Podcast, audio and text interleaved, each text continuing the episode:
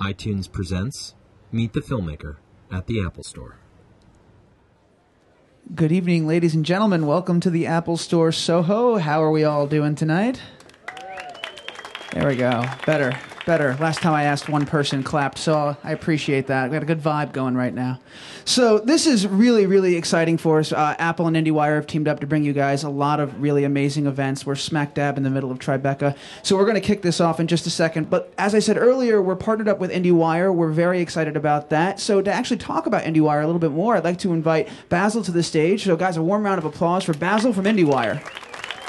Thanks a lot.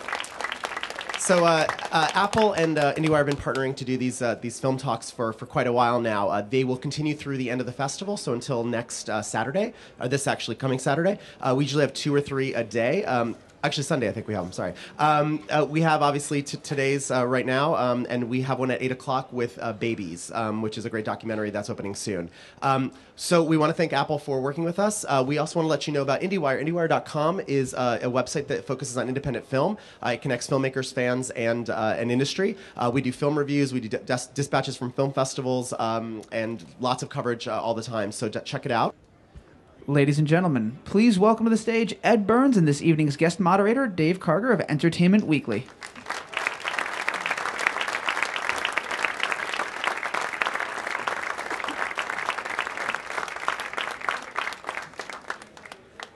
Thanks for coming, everybody. Uh, despite the rain, I really appreciate it.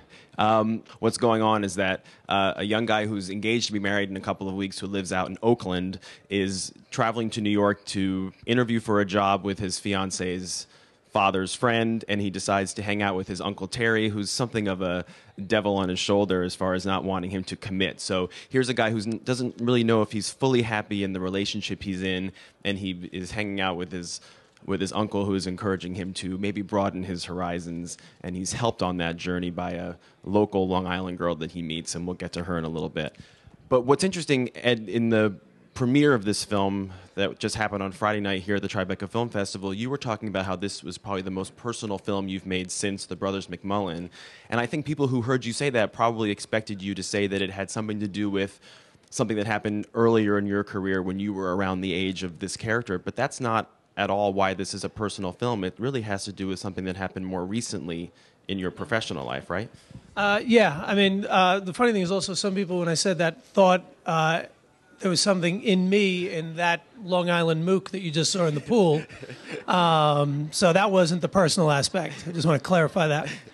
Uh, yeah, um, you know, it's funny. Been doing this now 15 years, and it never gets any easier if you uh, sort of insist on making these small personal films. So uh, two years ago, um, uh, I go to a new agency. My agent sit uh, sit me down, and I had a film the year before called Purple Violets, which was released on iTunes actually. Uh, but we we um, uh, we didn't get theatrical distribution on that film. So the new agent sit me down and say, "All right, your last film didn't get theatrical." Maybe it's time to rethink uh, some of your career choices. Your, uh, you know, this this um, indie personal filmmaker thing um, maybe isn't the smartest path for you. So they suggested I, I put myself for what they call open directing assignments, where basically the studios have a bunch of scripts and um, uh, this slate of films that they want to come out the next year, and they thought I would be a perfect fit for a mainstream romantic comedy. So, uh, you know, I've got a couple of kids. I got a mortgage. Uh, I could have used a uh, an influx of cash. So I finally said, you know what? Why not? Why don't I? Why don't I do this? Put the dream aside. Go do it. Um, I read a bunch of these scripts, and I, you know, I, I don't even want to say if they're good or bad. They're just not what I care about. They're not the kind of films I go to see. But even still, I said, why not take the meetings? I took the meetings, and there was one film I was pretty close I said, you know, give me the weekend.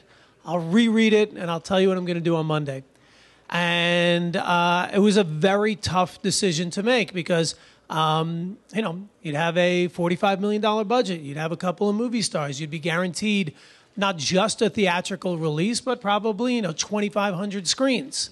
Uh, which, you know, if anybody's an aspiring filmmaker out there, you know how badly you want that. Uh, but at the end of the day, I couldn't do it. I, I did not, you know, uh, slave through my 20s to get that first film made.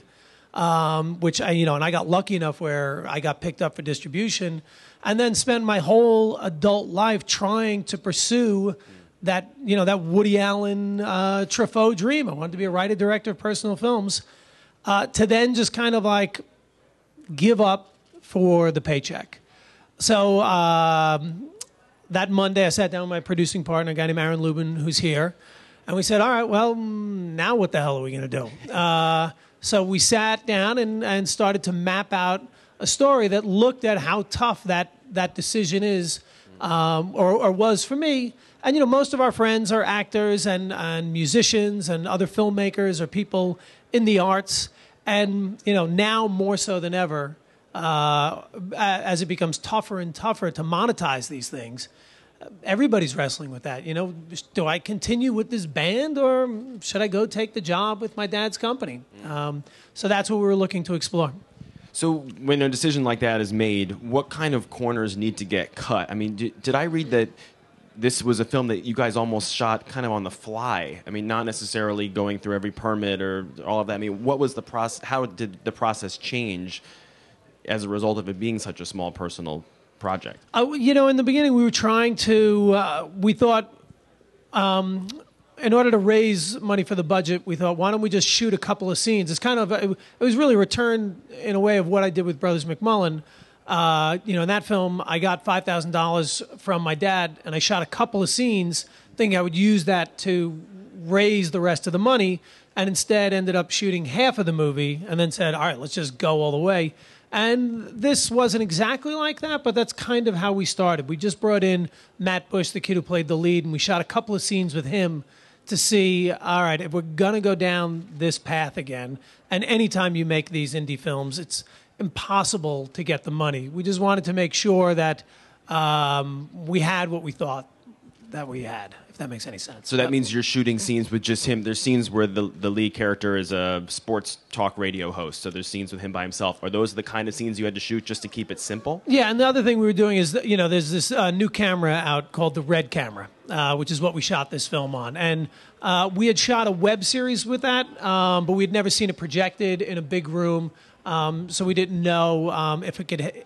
We didn't know what it could handle. So that was another reason why we just decided to shoot a couple of scenes, test it, see if this model worked before we said, all right, let's go shoot the feature. Huh. So if you're not getting every permit that you need, I mean, there's some shots that you're in Manhattan. I yeah. mean, were there any close calls where people were like, "What is going on? You got to get out of here"? And uh, no, not really in Manhattan. In, Ma- in, Manhattan, a lot of times you can get sort of a blanket permit, you know. Um, uh, but there were certain locations out in the Hamptons where the bulk of the film is shot, where uh, we knew there was there's one beach in this area in Springs that um, it's that scene where she comes out of the water um, that I knew at sunset was just a magical spot. And quite honestly, we didn't even know who to contact to get a permit there. So that's one where we just kind of uh, gambled and went down there, and the crew was small enough that we were able to. Um, uh, you know, to knock it off and get out of there uh, before it got dark, and nobody was the wiser it's a it's a really satisfying film. It's really sweet. There's some great performances in it. I think a lot of people who think movies are too long these days will also be happy. I think it's about 85 or 88 minutes or something like that. Was that also a consideration? Like, hey, let's keep this short, sharp, and cheap, basically. Uh, you know, uh, most of my films tend to be, you know, 90 minutes to 95 minutes. Um, a big reason is, uh, you know, again, I'm a huge Woody Allen fan, and he tends to stay about there in his lengths, and those movies never feel like, um, uh, they always feel they're, they're, kind of perfect, you know? Um, but I got advice on my very first film. There's a guy named Ted Hope, who is sort of the, the indie producer and the first cut of Brothers McMullen was two hours long, and we were going through cutting it down. Um, and he said, "Look, you've got to get this down to 95 minutes." And I said, "Why?" He goes, "Well, first of all, no one ever walks out of the theater and says, "Man, that movie was too short." But almost every film you see, someone says, eh, "It's about that 20 minutes in the middle that maybe they could have gotten rid of." So I've always, I've always heeded that advice. Um, and the other bit of advice he gave me is, you know if that scene is so great that you cut out, um, put it in the next script that you're going to write. Uh, and I've never done that with any scene I've let go of. So those scenes, you really don't miss them, and you don't need them. Right. So.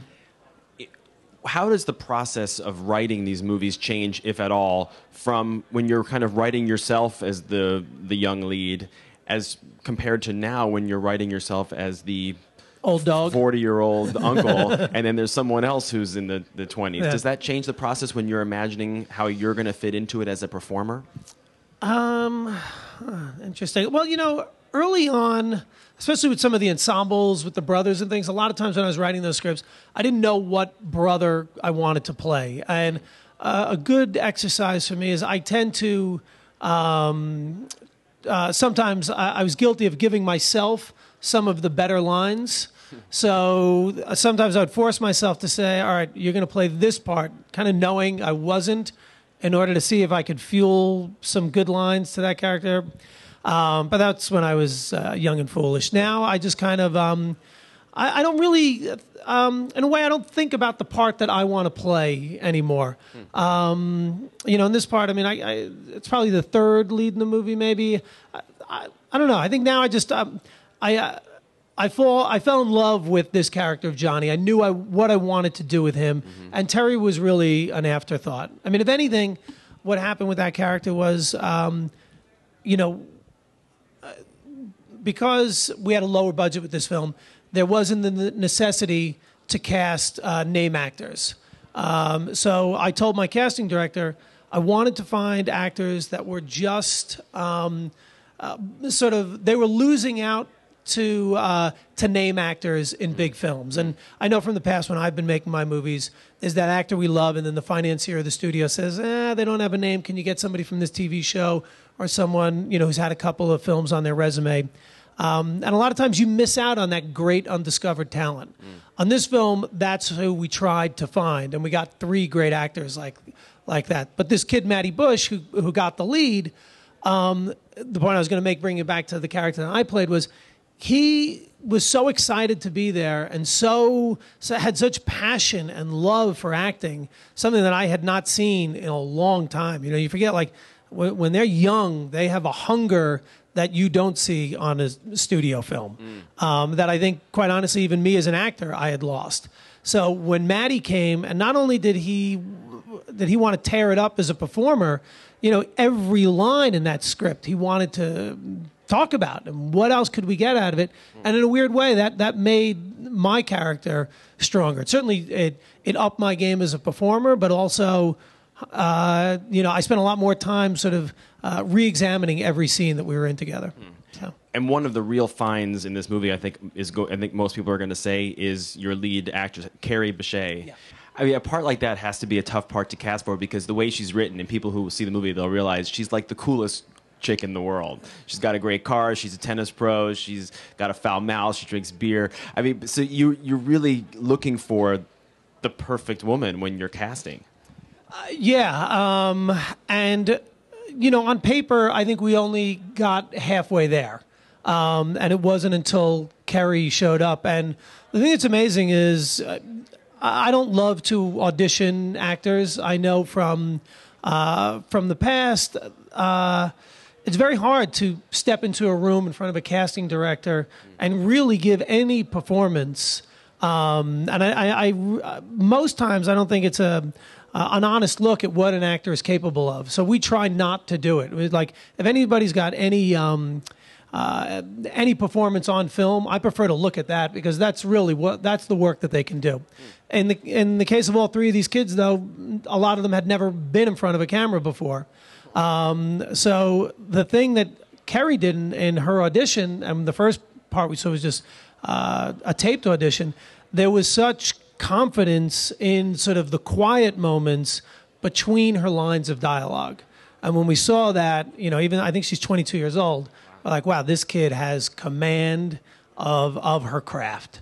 Um, and day one, when we started shooting, um, uh, she she showed up and we finished the first scene and the DP and I looked at one another and said, "This kid's a movie star." Like, wow, let's we got to we got to take good care of this um, because th- this woman could potentially break out here. Um, and the great thing is, you know, you talked about she's she's a little bit of a screw up. Um, and in uh, sort of less capable hands, you know, that super cool chick could have just been a little goofy or kind of a joke, but you know, she found the you know the sadness in her eyes while also being you know the cool chick. So, and that's that was very tough to pull off, but she did it. It's also hard because I mean, in many ways, this is a classic love triangle. Although the the two women never meet each other, Yeah. right? Um, it's got to be a tough line to walk because you don't want the fiance character to be a raving lunatic Yeah. because you, you want to keep it kind of in that gray. How hard was I mean? And there are scenes with the other actress who's a dead ringer for Juliette Lewis, Yeah, by the way, yeah, which is kind of crazy. Um, she's some sometimes she's horrible. Other times you really kind of relate to her. That must have been a big challenge in writing it and directing it. The, the biggest challenge in any kind of a love triangle is, um, you know, you tend to know uh, which uh, which character the hero's going to end up with, but then you have that that other character, and the key is how do you um, how do you make them a real person so that it's it's plausible that that your hero would have fallen in love with them. And uh, that they're a decent enough person that they're they're eventually going to walk or planning to walk down the aisle. And I know in other films I've failed at that. Um, you know, I think in Purple Violets, the Donal Logue character, we went we made him too much of a prick, and people thought, well, I, I never bought that Selma Blair would be with this guy. So I was cognizant of that when creating the character of Claire. So we tried to, you know, although Johnny is, you know, as as one of the characters says, he's nice to a fault. He also has his flaws, and there are little things that he does that are, if not inconsiderate, they're not entirely thoughtful of his fiance who's home in California. So um, you can see we, we wanted to give her a plausible reason to get upset with him, but also see that maybe she just isn't the right woman for, for him. And the big thing is, of course, that, uh, you know, uh, the, the movie is about your dreams and, you know, against all odds, holding on to them. And, you know, when she says she doesn't believe in his dream, I think at that point, you know, it's not a, complete bitchy thing to say, but that's when it gave him freedom to pursue the Brooke character. Yeah. And in the movie, he's interview. He he loves being a talk radio host, but his fiance is encouraging him to apply for a job as a warehouse supervisor at a cardboard and corrugated products factory. It's called Moving Made Easy, Yeah, right? yeah, yeah. I mean, that's the that's the categorical worst job of all time. so how did how did you kind of sit and think, okay, what would be the absolute worst job? Uh, I actually I know a guy who has that job. Um, uh, and w- after I wrote the script, the DP Will Rexer, his brother-in-law has the same job. So I know two guys who have that job. Um, so uh, and neither one of them has seen the film yet, and they may not be friends uh, after they do. So it's fun. I mean, one of the hallmarks of a performance from you, the one that makes it so fun to watch, is this kind of fast talking, off the cuff, you know, just a good talker kind of guy, and that's definitely what Uncle Terry is. And at the premiere on Friday at the Q and A, you made a joke that you're not particularly good at memorizing lines, so maybe a lot of what we're seeing is just kind of stream of consciousness, you going with it. Is that true, or is some of this stuff, some of this stuff has to be written out? Uh, yeah, no, the the bulk of it is written out, but you know, I've I've always been pretty terrible. Uh, not when I'm acting for someone else, because uh, you know the the nice perk about those gigs is you're in your trailer all day long, so you better memorize those lines. But when I'm also the filmmaker, you know, you show up and you have a number of other things to do. So usually right before we go, I'll quickly look over the scene. But the advantage is, given that you know it takes me six months to a year to write a script, I'm I'm I'm familiar enough with the lines and the scene that I kind of know what I want to get there. But you know, there's a beauty that happens sometimes where maybe if you, if you know the scene well enough, but you're not worried about the specific lines, it kind of frees you up to throw some sort of uh, natural ad libs in, and there are a couple of you know the the funnier, more crass lines that uh, just kind of came out of my mouth uh, that maybe wouldn't have shown up uh, while I was writing. You know, so you seem to be a, a filmmaker who, for whatever reason, embraces technology pretty freely. I had never heard of a film being released on iTunes first until Purple Violets. I had never heard of this new red camera until you talked about it. Is the idea of you embracing technology as far as filmmaking and film distribution something that is a pure interest of yours, or is it just a business necessity for you to be aware of all of these kind of things? Uh, it's a it's a little bit of both. Um, you know, wh- when I came up, um, you know, if you were an indie filmmaker or a low budget filmmaker, um, you you know you would shoot 16 millimeter, and in the case of Brothers McMullen, you know you would buy recanned film stock that was left over from music videos. Um, you know, and I re-enrolled. I took one class at Hunter College uh, in order to get the student discount. Um, you know, and back then, you know, we recorded sound on this uh, cumbersome Nagra, which is sort of a reel-to-reel sound machine, and that's only 15 years ago. So, uh, you know, that's very hard to make a movie like that. So the minute you know we started to hear about um, um, digital photography, uh, if you make lower budgeted films, I was excited by the idea of just well, th- these cameras are small, uh, they're more mobile. Uh, if you if you're okay shooting without permits, like I still like to enjoy to do sometimes, like then that's another that's another great plus. Um, you know, I made this film called Looking for Kitty, which is a real dog. I wouldn't advise renting it, but um, you know, we heard that people were making films on uh, it was called a, a Panasonic 24p, I think the camera was called. Uh, you know, which we bought at B and H for twenty five hundred dollars, and we said, you know, all right, you could, somebody made a feature with this, let's try it. So we did like a pretty highly improvised um, film with that. Another thing I wouldn't advise. Um, but again, it was just about how do we. My, my goal has always been how do you continue to make films with as little interference as possible. Like I love collaborating with actors. I love collaborating with my crew and my editor, who I hate collaborating with, and I have plenty of friends who are at the studios, but with executives for the most part. Um, and I get what they want out of their films, and a lot of times it's different from what we want from our films. Um, so, uh, so on the production side, when when we found out about the red camera, uh, my DP and I, Will Rexer, you know, immediately went out and got one, and you know. It's not as inexpensive as that Panasonic camera I mentioned, but not nearly as expensive as a 35 millimeter camera. Um, so we went out, and you know, the other thing we did was we shot a web series with it, just to see. All right, we have this camera. We want to do camera tests. People are doing web series.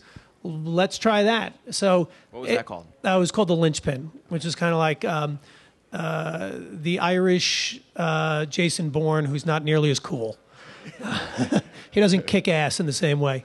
Uh, so, um, but so it's been it, there's been two sides to it. One, the one side is the the practical production side. How do I uh, how do I keep my costs down? How do I make, maintain control of what I'm doing? But then the other thing that's really exciting, which is how the iTunes thing came about, which is you know. I think it's important for indie filmmakers to start to fall out of love with theatrical distribution. I mean, I want my movies to play in theaters, but in the last couple of years, Warner Brothers Independent, Paramount Vantage, Miramax, Picturehouse have all gone out of business. Um, you know, everybody's talking about how the multiplexes are filled with the tent poles, and there are no screens for these small films. And, and when these small films show up, they're not doing the numbers they did 10 years ago and that sucks. But you know that is our new reality. So um, you've got to fall in love with uh, your audience, finding your film or uh, um, seeing your film in a, in a different way. So uh, I've been excited about exploring, you know, the new digital platforms, um, which is why even at the Tribeca Film Festival they have this viral um, fe- a virtual virtual festival. Uh, so when we heard about that, we immediately said, "Yeah, let's give it a shot." Um, you know, the other thing that's happened with me. Sorry if I'm ranting here, but uh, you know, my my movies, they, you know, they're indie films, but they're not art house films. So. Uh, a lot of the distributors, you need to, you know, you do New York and LA first, and then based on your numbers there, they expand. But my films don't play well in New York and LA for whatever reason. Um, so we would never get the expansion, and we would hear from people who like our films who live in Cincinnati or St. Louis or Columbus, and they'd say, "Hey, you know that film never came to our art house theater." Uh, but then we'd see like you know the DVDs would do real strong numbers. So we, we've been trying to figure out, and now a bunch of companies doing these day and date things, uh, where you're New York, LA, but then it's also available VOD. So anyhow, we're trying to figure out the people that love uh, our films, or if you're another indie filmmaker, how do you reach them at that moment where you have the uh, when the spotlight is on you?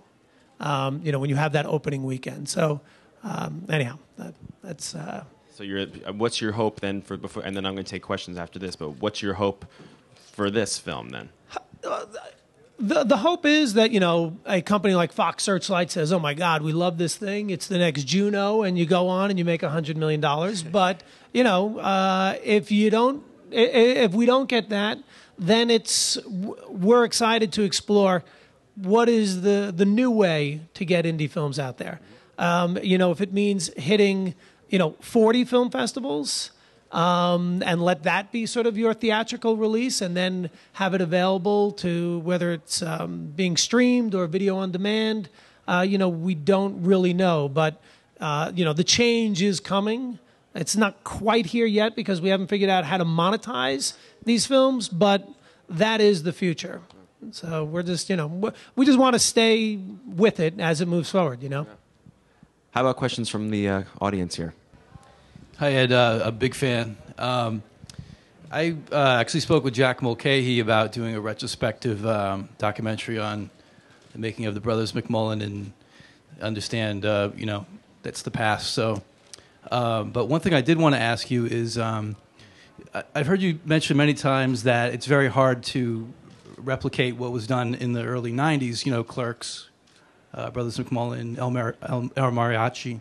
Um, I, I, I, am at a loss. Like, why is it so difficult for somebody to come out of nowhere in this um, day and age and, and, and do what you did? Uh, you know, I, I, I don't really know, quite honestly. Um, you know, it, I think it goes back to what we were just talking about. Um, the amount of money today that uh, that a studio would need to spend in order to get an El Mariachi out there, or a Clerks, or a McMullen, where they could, where it could do the kind of numbers, uh, domestic box office that those films did. I guess they don't feel it's worth the gamble anymore.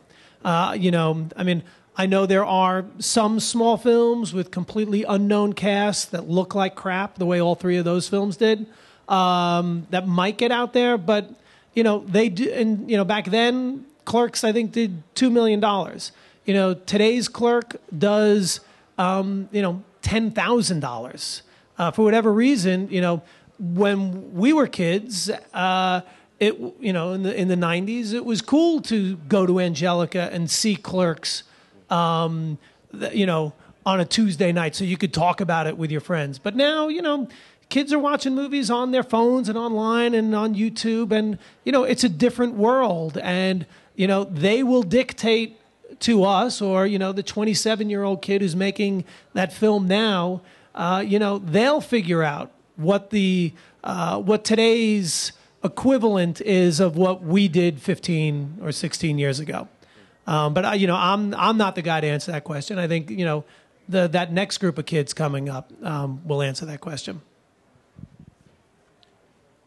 We have another one to your right over here in the back. Uh, hi, Mr. Burns. I'm uh, also a filmmaker with the uh, festival. I'm in the shorts category. Also went to Hunter College. Uh, my question, my question for you is, um, um, what can be expected from the film festival for someone like me after meetings or whatever? How do you best prepare for for the next thing? You know, if you go into a meeting with a production company or things along those lines, how yourself, how do you come? Are you, um, what are you prepared with specifically? best advice I, I ever got um, about that is uh, a guy named James Schamus, who now runs Focus Films, um, came aboard Brothers McMullen at the very end um, um, when I needed help sort of cutting it down and raising a little bit more money.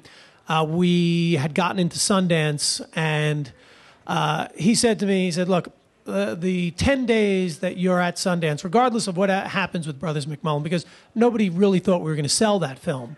But we knew that, it, you know, I, I would probably get some attention. I might get an agent, um, and I might uh, be able to have meetings with production companies and maybe even a studio. Uh, he said, you have to have your next screenplay in hand. You know, that is your moment when you're hot, and they're going to be inclined to, you know, coming off of the heat of a festival, they're more inclined to say yes. So, um, you know, I know not, a lot of people knocked um, She's the One for feeling like the same movie as Brothers McMullen, you know, but the reason it was was we didn't think we were going to sell McMullen, so I just wrote a funnier version of it, I thought. And, you know, I knew, you know, I was dating one of the actresses, so I gave her a part, and Mike McGlone, who, who I loved, I wrote a different kind of part for him. Um, and, you know, I mean, I got blessed, uh, you know, at Sundance. They said yes to She's the One, and then they bought McMullen. So, um, that that was lucky. But you know, even now when I look at my career, where I screwed up was when I didn't have the next film ready. Because when when when your film comes out, you know, there's the anticipation leading up to the release. Everybody's in love with you, and then you get that review, and all of a sudden. You know, if it ain't that, that four star review, nobody's in love with you. So get your next film ready before they tell you the one before it sucked. Um, so I know it's a, maybe not if you're in the shorts category.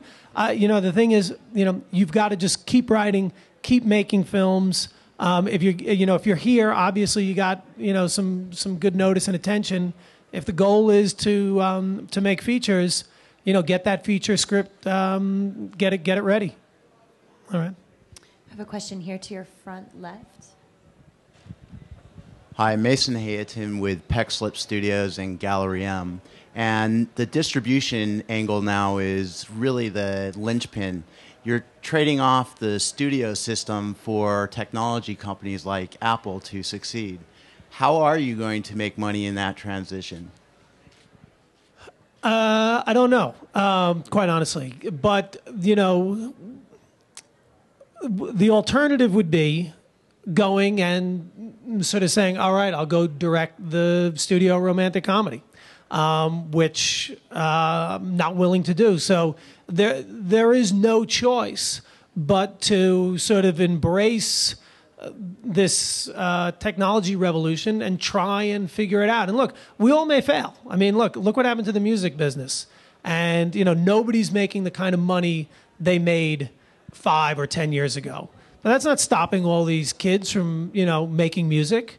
Um, you know, maybe the albums don't sound as great as they did when they had a million dollar budget, but does that make the song any less moving or impactful?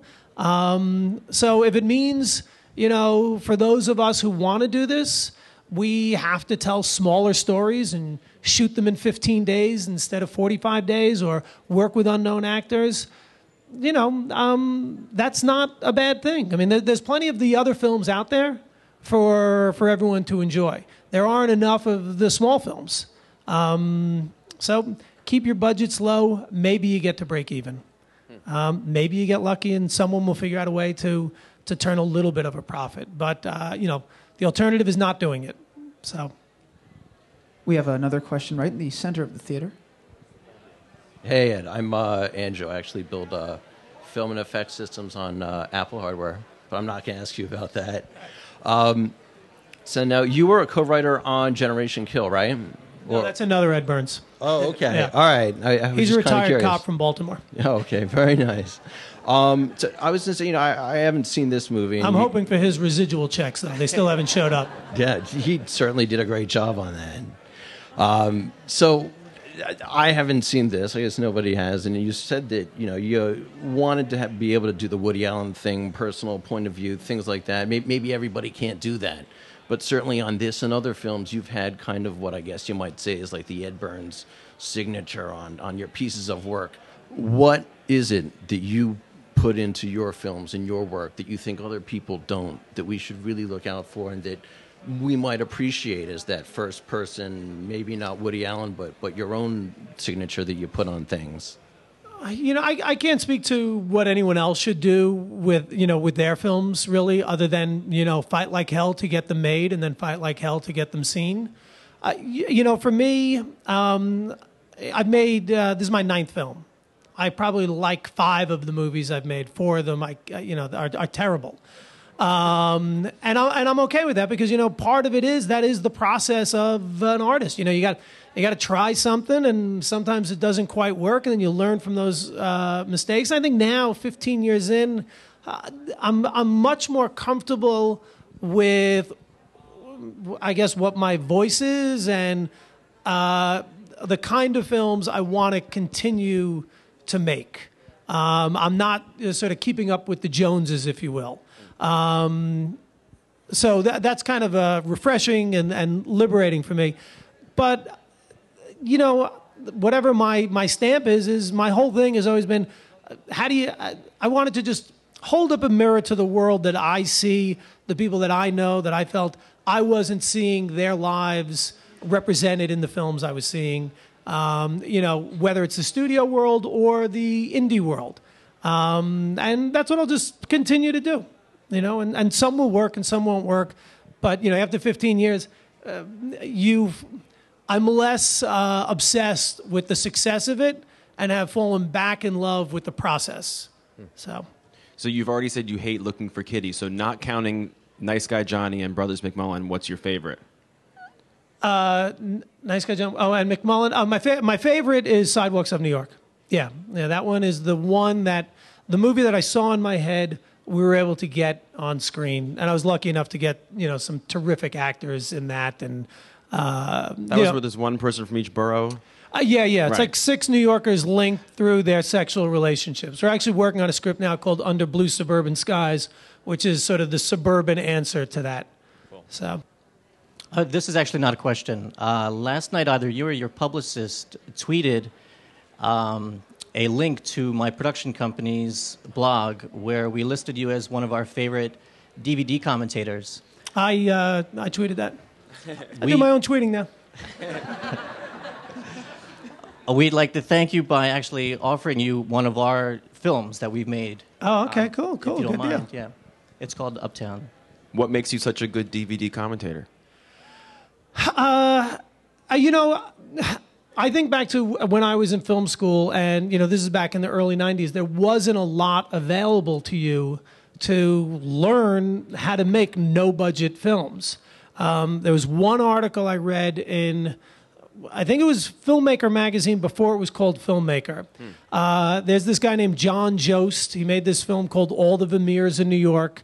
I think his budget was something like eight thousand dollars, and he wrote this article. I mean, he hates Hollywood, and he said, "All you need is a two-man crew, a camera person who is also the director." And he recorded the sound on that film on a Sony Walkman, if anybody remembers what the hell that is. Um, no lights, no makeup, no wardrobe, no production design. And he goes, why, do you need anything more than that? Fit, write a story that you can do that way. And guess what? You're going to be a feature filmmaker. I read the article. I said, I'm doing it. And that was Brothers McMullen. I mean, a direct result of reading that guy's passion and his disdain for the process that, you know, we've been told, uh, or the machine or the army that you've been told you need to make a film. You know, it, again, that film will not compete with anything that's playing down at the multiplex. But you know, it's the folk song compared to the symphony. You know, it's just uh, one guy's writing a, a smaller piece of music. So uh, every commentary that I've done in Sidewalks, we made for a million dollars. We shot it in 18 days, all handheld, uh, no production design. We just went into existing locations. A lot of the actors wore their own stuff. Um, that was, and a lot of my commentaries are about uh, you know, I'm not really talking about my motivations behind the screenplay. I'm talking about, all right, here's an example of, uh, you know, how you can shoot a scene for three dollars, um, or how continuity doesn't matter if your story works, or, you know, whatever, whatever it is. So those just little tips to help. It's, it's the commentary I wish I had back in '93. Yeah. Last question here to your left. Hello, Mr. Burns. Uh, my name is? Victor, and I'm a New York City-based actor. And it's funny you brought that up because I want to ask you about uh, Sidewalks of New York, which has already become a New York classic, quite frankly. Um, I think I read somewhere, I saw you in an interview. I th- did you write that during Saving Private Ryan? I did, yeah. And uh, as an actor, that must have been an amazing time. Did you come up with that idea when you were before you got cast for uh, Saving Private Ryan? Because that must have been. I think you wrote it while you were filming it, and then you got Spielberg out there directing, and you got your project in the trailer, which must have been an amazing time. I, I mean, the, the you know the the greatest time in my life. Uh, you know, I'm a I'm I'm a young actor, um, and but you know more importantly, I'm, I'm a, a young filmmaker.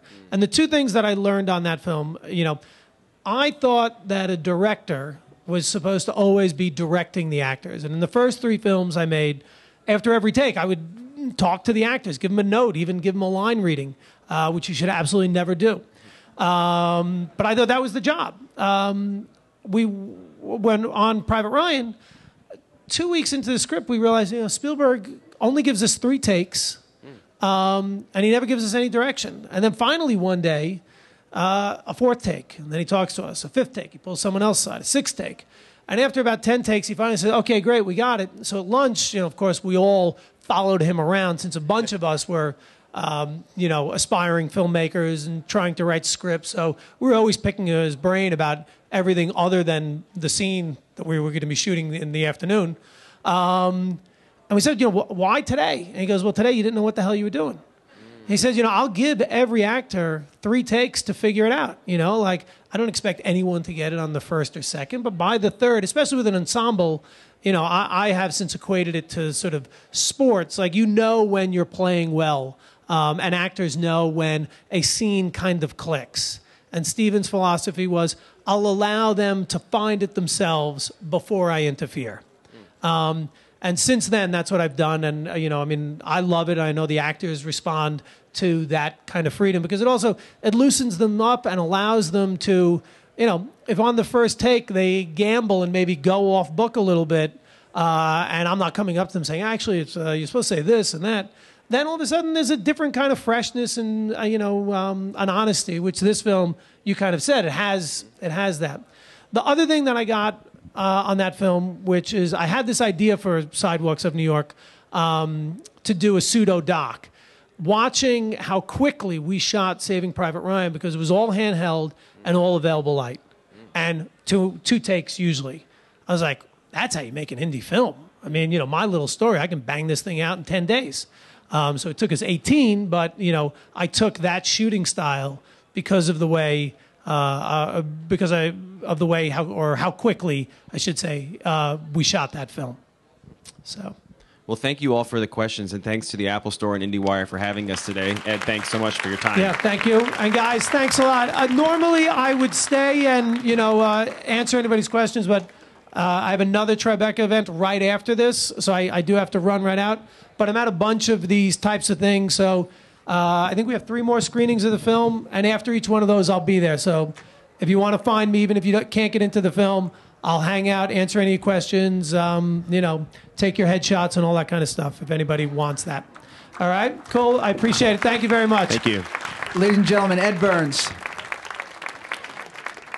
Don't forget, this is Tribeca. We have events happening all day, every day. We have another one happening in just 20 minutes, not even. Babies. We'll be doing at 8 o'clock this evening, the film Babies. Wonderful event. But also for all the events we have this week, our website, apple.com forward slash retail forward slash Tribeca, guys. It has the complete schedule available, as well as an iPhone and iPod app now, as well, guys. If you guys have a mobile device, you can download the free app, which will have the complete schedule of events, not just at the Apple Store, but all throughout the festival. Uh, Uh, all available for free right there. And one of the most fantastic features is that you can pick out the events you're interested in and build a customized itinerary for the film festival. Absolutely free. So go ahead and download that. It totally enriches the experience. Thank you very much for coming out tonight. And remember, we have another event at 8 o'clock. Have a wonderful evening.